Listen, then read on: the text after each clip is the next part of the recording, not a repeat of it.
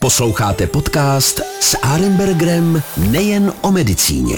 Dobrý den, dámy a pánové. Eh, já jsem dneska moc rád, že Tady mám našeho dnešního hosta, já ho za chviličku představím, ale to hlavně kvůli tomu, že vždycky si tady povídáme s lékaři a tohleto eh, je člověk, který má s medicínou hodně společného, je ze společnosti biomedicínského inženýrství a lékařské informatiky České lékařské společnosti Jana Evangelisty Purkyně. Je to předseda? Jsem ve výboru pouze. Je ve výboru, ano, ale určitě přijdou i předsedové, místo předsedové a další funkcionáři v postupně Eh, v našich rozhovorech. Čili je to člověk, který je eh, členem lékařské společnosti, je členem výboru, ale přitom je inženýr. A vy si řeknete, na co potřebují lékaři inženýra. Eh, protože jako člověk je stvořen z masa a kostí a přeci nefunguje na baterky. Prostě není to robot.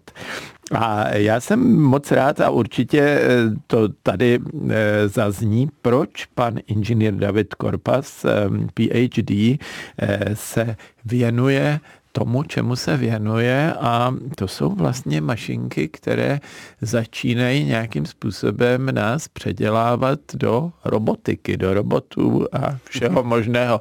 Vidím to tak dobře, pane inženýre? Dobrý den, děkuji vám za pozvání a zdravím všechny posluchače. Hned v úvodu vás musím vzít za slovo, protože jste zmiňoval o tom, že lidi nefungují na baterky, ale bohužel je to tak, že někteří... Těch, někteří bez baterek prostě nepřežijou. Horších diagnóz, bohužel ti závislí na, na, na stimulaci, na kardiostimulaci, to tak mají, takže bohužel někteří pacienti skutečně na baterky v dnešní době už fungují a samozřejmě nejen v dnešní době má to velmi zajímavou historii. Tak nám o tom něco řekněte, pane inženýre, protože já si vzpomínám, když jsem začínal studovat, tak a to nevím, jestli teda eh, bylo tak správně, ale eh, Začínal jsem na kardiologii, protože mě ten obor hrozně zajímal, dokonce jednu dobu jsem to chtěl dělat. Chodil jsem i na katetrizace se dívat v té době, ale to byla doba, kdy se infarkt myokardu ještě musel vyležet. To znamená, pacienta přivezli, sice rychlou záchrankou, možná včas, dneska by mu prošťouchli potrubí a zase by šel domů, možná druhý den, ale tenkrát se řeklo, ne, ten musí tady v klidu ležet, až se mu vytvoří krásná jizva na srdečním svalu a pak může jít pěkně domů. A v té době jsem občas viděl, že kdo měl nepravidelný puls, tak mu zavedli nějaké dráty do těla, ty dráty koukaly ven a za tou poličkou takhle za postelí byla mašinka, která do něj pouštěla elektriku. A říkalo se tomu teda externí kardiostimulace. Eh, vy to taky dneska děláte, nebo už ty zařízení jsou třeba menší, nebo nejdříve zapojíte na eh, zařízení, který vyžaduje minimálně na nošení baťohu? A potom ano. to funguje externí, dál. Externí stimulace se stále používá, ale většinou to bývá pouze nějaké přemístění, eh, přemostění pardon, k implantaci trvalého kardiostimulátoru, eh, případně v nějakých menších centrech eh, ještě před transportem a tak dále. Ale stále ty přístroje existují a, a, a používají se takže stále, vidíte, stále je to aktuální. V tomhle, v tomhle smyslu se zase tak moc nezměnilo. A dneska ty kardiostimulátory asi vypadají samozřejmě trošku jinak než bedinka za postelí, čili je to nějaká krabička, kterou vložíte někam zřejmě pod klíční kost do nějaké vytvořené kapsy a, a prostě na tom pacientovi, když se pořádně nepodíváte, tak ani není nic vidět. Možná malá jizvička, malinká boulička, která tam u té klíční kosti by klidně mohla být i sama o sobě.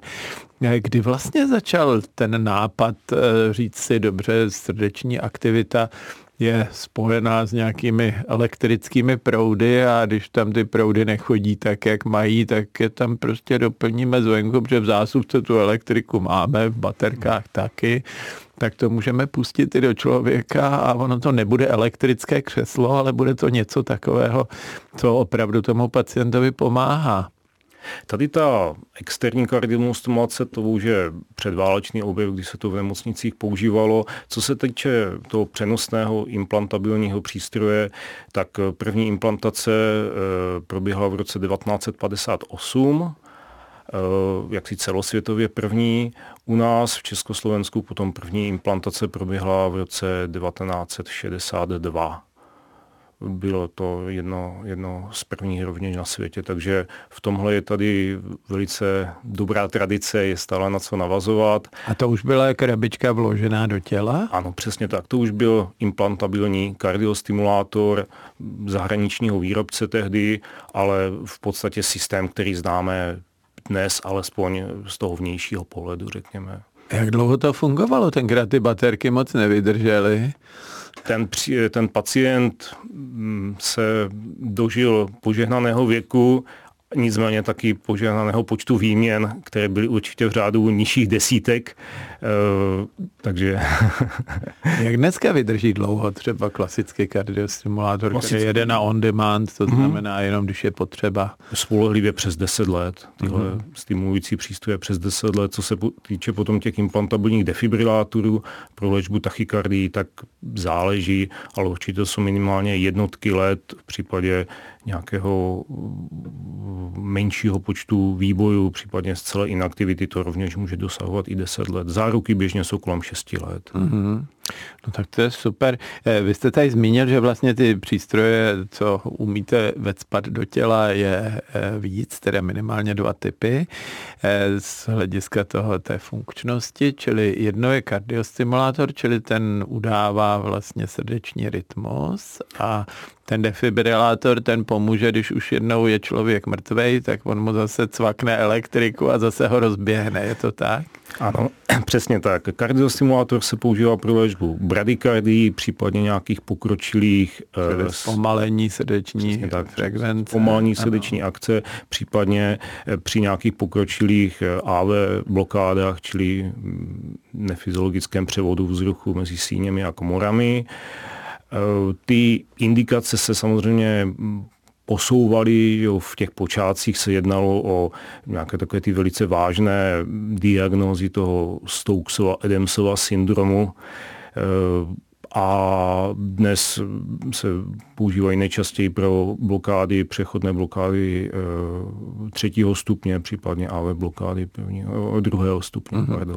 Čili on ten elektrický impuls vlastně probíhá nějak, jak si to matně vzpomínám ještě ze školy, z toho takzvaného přirozeného pacemakeru, že jo, čili z nějakého toho elektrického centra někde v síni a e, stáhne vlastně jakoby ten impuls nejdřív teda svalovinu síně a pak se přenese na komoru a stáhne komoru. Říkám to aspoň přibližně správně. Samozřejmě. V případě pokud je všechno v pořádku, tak to takhle fyziologicky probíhá. V případě, že právě v té zmiňované cestě, kterou jste jim jmenovali nějaký problém, čili ta AVA blokáda, případně nedochází vůbec k převodu na ty srdeční komory, tak ideálním případě se implantuje tzv. dvoudutinový kardiostimulátor, který snímá tu vlastní aktivitu pacienta v síni a následně stimuluje ty komory, teda, pardon, tu pravou komoru, v tomto případě a e, vytváří vlastně takové přemostění toho nefunkčního nebo spožďujícího se e,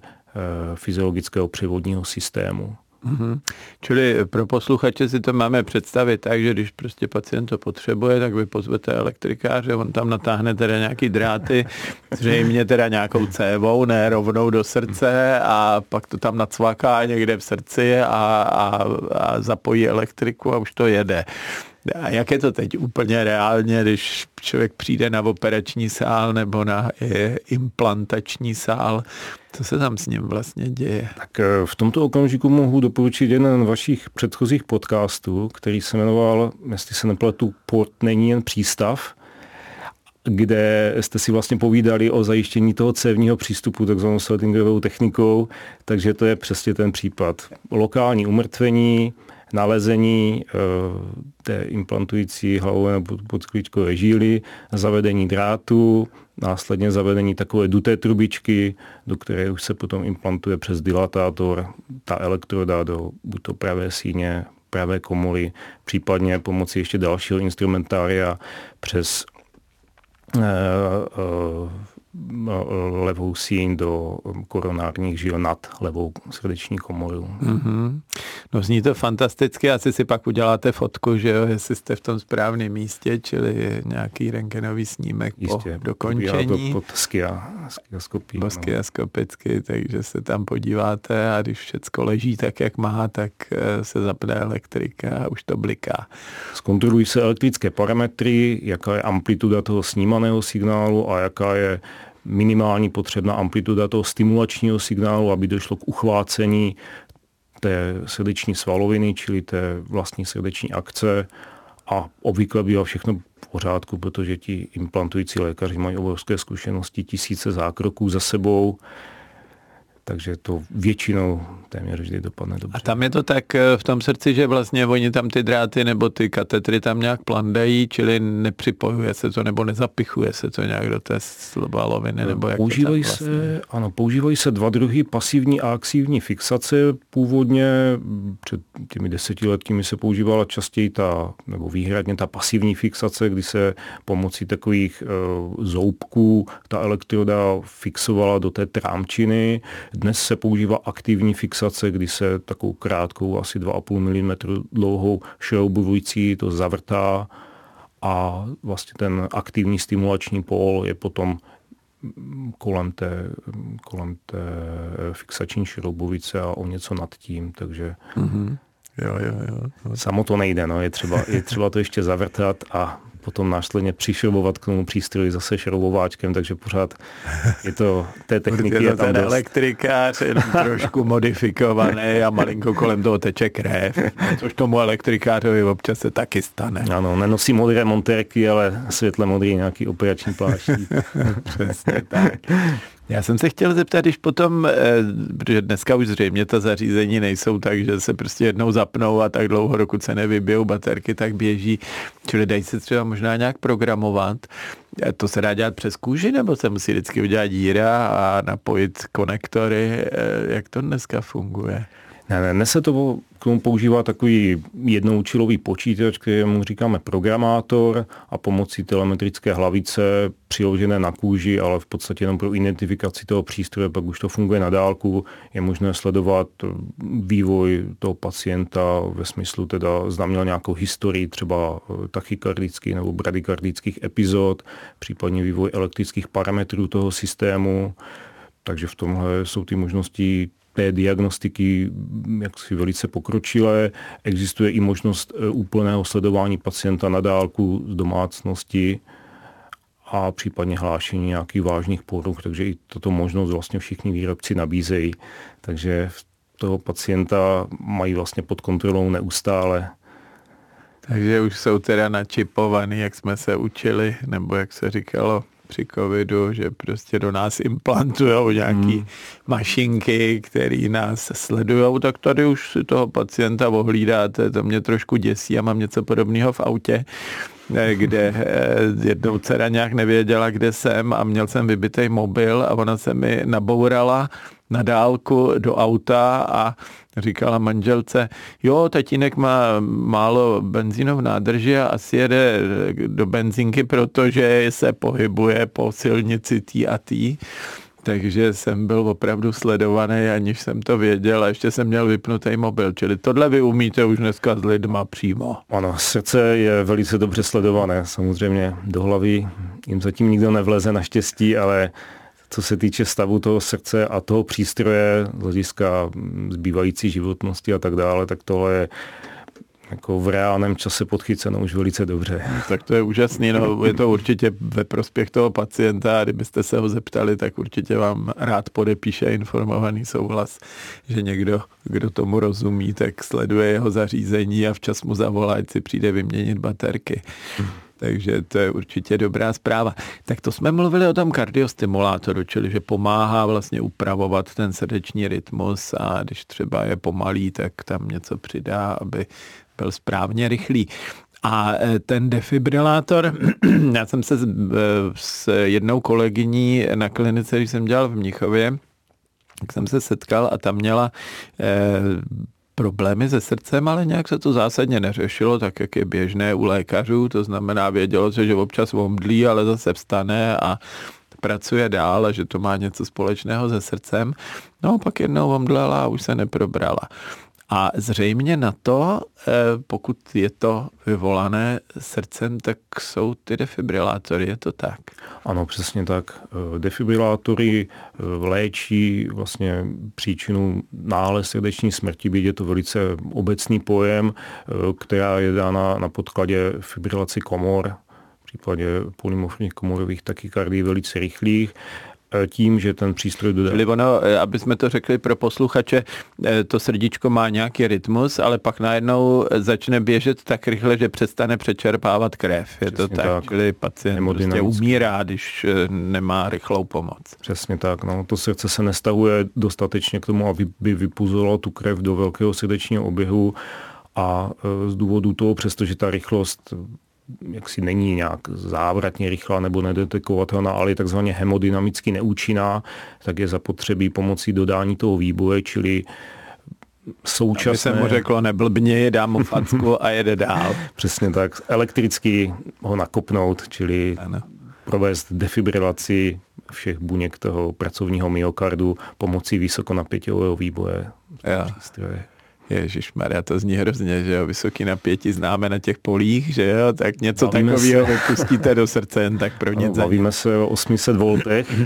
I více, takže skutečně ta ta, ta dodaná energie nebo to dodané napětí je velice značné, ale trvá to pouze jednotky milisekund, takže není to nic hrozného a pacient obvykle, obvykle už to necítí. Nicméně celá ta, ten proces vlastně vytvoření toho vysokonapěťového výboje z toho relativně malého bat, napětí baterie, které činí jako jednotky, že řádově 3 volty, je technicky velice zajímavý jako problém, takže Kolik takových výbojů se dá udělat z té baterky? V zásadě jsou to desítky. desítky. Uh-huh. Dalo, by se to, dalo by se to spočítat, nicméně eh, ten, eh, ten výsledný počet závisí na vlastně jednotlivých parametrech elektrických toho pacienta, především tedy na impedanci nebo na odporu toho, toho celého úvodu výbojového, který se mění a nedá se predikovat, ale v zásadě to jsou vždycky jako desítky desítky výbojů, takže eh, pokud ten pacient je správně farmakologicky léčen eh, a k těm výbojům mělo docházet skutečně pouze mimořádně, eh, takže by to mělo na celou tu dobu životnosti toho přístroje spolehlivě vydržet. Mm-hmm.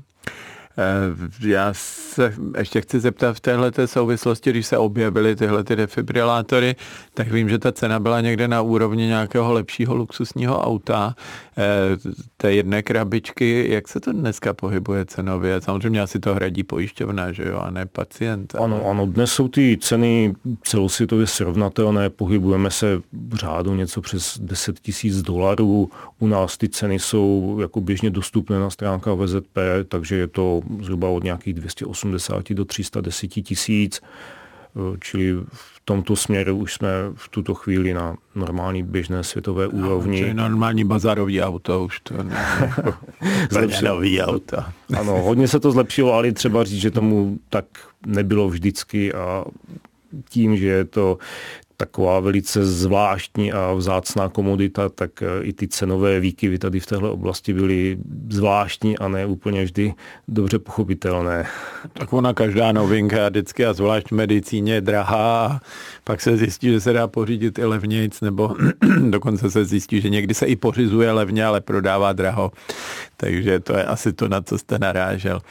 E, protože v medicíně se předpokládá, že se točí velké peníze, ale nikdo neví, že v Čechách to tak úplně není, ale ty eh, dovozené věci prostě tak drahé jsou a nedá se s tím nic dělat. Ale eh, ona Tesla eh, ve Valašském meziříčí tyhle ty krabičky vyráběla dlouhou dobu a byli jsme asi jedni z těch průkopníků, je to tak? Ano, určitě. Ta vlastní výroba a vývoj tady má velkou tradici. Vlastně hnedka po té implantaci v tom roce 62 se ještě na tehdejším výzkumném ústavu pro elektroniku a modelování, který později vznikl dnešní IKEM, eh, prováděl vlastně vlastní výzkum a konstrukce jednoduchých kardiostimulátorů. Ta, vlastně ten poloprovoz tam probíhal asi 10 let, a přestože dnes už to vypadá... A tam byly ještě svítící elektronky, nebo jak se to ovládalo? ne, to ne, to bylo, konstrukce byla velice podobná, pouze zdroj toho napětí byl jiný, ano, nebyl to litový eh, článek jako dneska a i to zapouzdření bylo jiné, tenkrát se používala epoxidová pryskyřice, takže ten přístroj byl takový, byl v podstatě průhledný, velice, velice hodně. A za tu dobu se tam vyrobilo asi tři tisíce těch přístrojů, takže nebylo to žádná práce na koleně, ale vysoce sofistikovaná práce a tehdy si troufám říct, že to bylo naprosto jako fenomenální krok, protože vlastně pro ty pacienty, již diagnozy jsme na začátku zmiňovali, žádná jiná možnost nebyla. Ani ta farmakologie tenkrát nebyla, nebo ta farmakoterapie tenkrát ještě nebyla na takové úrovni, ale pro ty pacienty s těmi jako závažnými až kompletními blokádami toho převodu srdečního vzruchu, toto bylo vlastně naprosto spásný, protože jinak byli odkázáni buď to svému osudu nebo na tu externí kardiostimulaci, která ovšem neumožňuje žádný rozumný život. Takže v těch 60. letech se to tedy vyrábělo tady a začátkem 70. let ta výroba byla přesunuta do Tesly v Lašské Meziříčí, kde tedy pokračoval technický rozvoj, především ta, to zapouzdření do nějakého uh, tvaru, respektive nějaké formy, která by byla mnohem eh, přístupnější té sériové výrobě, čili došlo k zapouzdření do kovového pouzdra a k změně baterie na tu litiovou, což je dneska eh, jako obvyklé. A je třeba si říct, že opět ty objemy tehdy vyrobených přístrojů byly téměř srovnatelné s dnešní, dnešní dobou, ne, ne tak vysoké, ale jestliže dnes se třeba implantuje řádově v České republice kolem 10 tisíc těch stimulátorů, tak Tehdy jsme se bavili třeba na konci 80. let o třeba 4,5 tisíce v rámci celého Československa, takže jistě je to výrazně méně, ale jako zase je to sofistikovaná výroba se vším všudy a lidi, kteří na tom tenkrát pracovali, kteří toto všechno objevili a zachránili v podstatě tisíce, nebo možná za tu dobu i desetitisíce životů, tak já velice obdivuji. Eh, tak ono už v té době, vlastně v těch 60. letech, asi ta elektronika eh, opravdu už byla relativně miniaturizovaná. Já si vzpomínám na svého dědečka, který byl takový ten průkopník, koupil si televizi Mánes, teda z druhé ruky tenkrát a vezli jsme ji na motorce ze sidecarou. Já jsem to měl na klíně, jsem seděl v té sidekáře a takovou tu velkou bednu jsem držel na sobě ale děda nás jednou překvapil, že přišel a nikde nic nebylo a říkal, že má hrací kalhoty. A to si koupil malý tranzistorák zase z bazaru a ono to hrálo, čili bylo to rádio, které my jsme měli na skříni, že jo, nebo ve skříni, velká bedna a on tady přišel s něčím, co hrálo úplně stejně a přitom to měl v kapse. Eh, takže zřejmě jako ta elektronika už v té době umožňovala udělat i malou krabičku, která se dala dát pod kůži a, a nějak zvlášť nestrašila. Určitě. Ta první výroba byla sice z diskrétních součástek, ale samozřejmě už transistorová eh, a potom ta pozdější výroba v tom Valašském meziříčí už vlastně byla s integrovaným obvodem a téměř jako dneska. Jo, tak to je super. Pane inženýre, já jsem moc rád, že jsme se tady měli možnost eh, setkat a určitě pro posluchače i pro mě eh, to bylo velmi zajímavé povídání, protože člověk trochu nakouk do těch krabiček, které z nás eh, sice nedělají úplně roboty, ale možná časem i třeba udělají a a když si to člověk tak uvědomuje a máte defibrilátor, tak vlastně nikdy nemůžete umřít. To je výhoda, že jo. Z kardiálních a, příčin. Ano, z kardiálních. Musí vás před auto a nejlépe dvakrát a potom už je šance, že sice bude srdce stále fungovat, ale může dojít k nějakému hmm. jinému poškození. Takže já jsem moc rád, že jsme tady dneska měli eh, vlastně někoho z jiné oblasti, ne z medicínské, konkrétně pana inženýra Davida Korpase, eh, který má na svědomí, je klinickým inženýrem a má eh, na svědomí různé implantabilní pomůcky, které pomáhají srdíčku pracovat tak, jak má. Pane inženýre, moc děkuji, že jste přišel. Jsem rád, že jsme si mohli takhle příjemně popovídat a těším se někdy na příště zase na setkání. Já děkuji za pozvání, nashledanou. Děkuji, nashledanou všem posluchačům také a přeji hezký den, nashledanou. Podcast Petra Arembergera nejen o medicíně.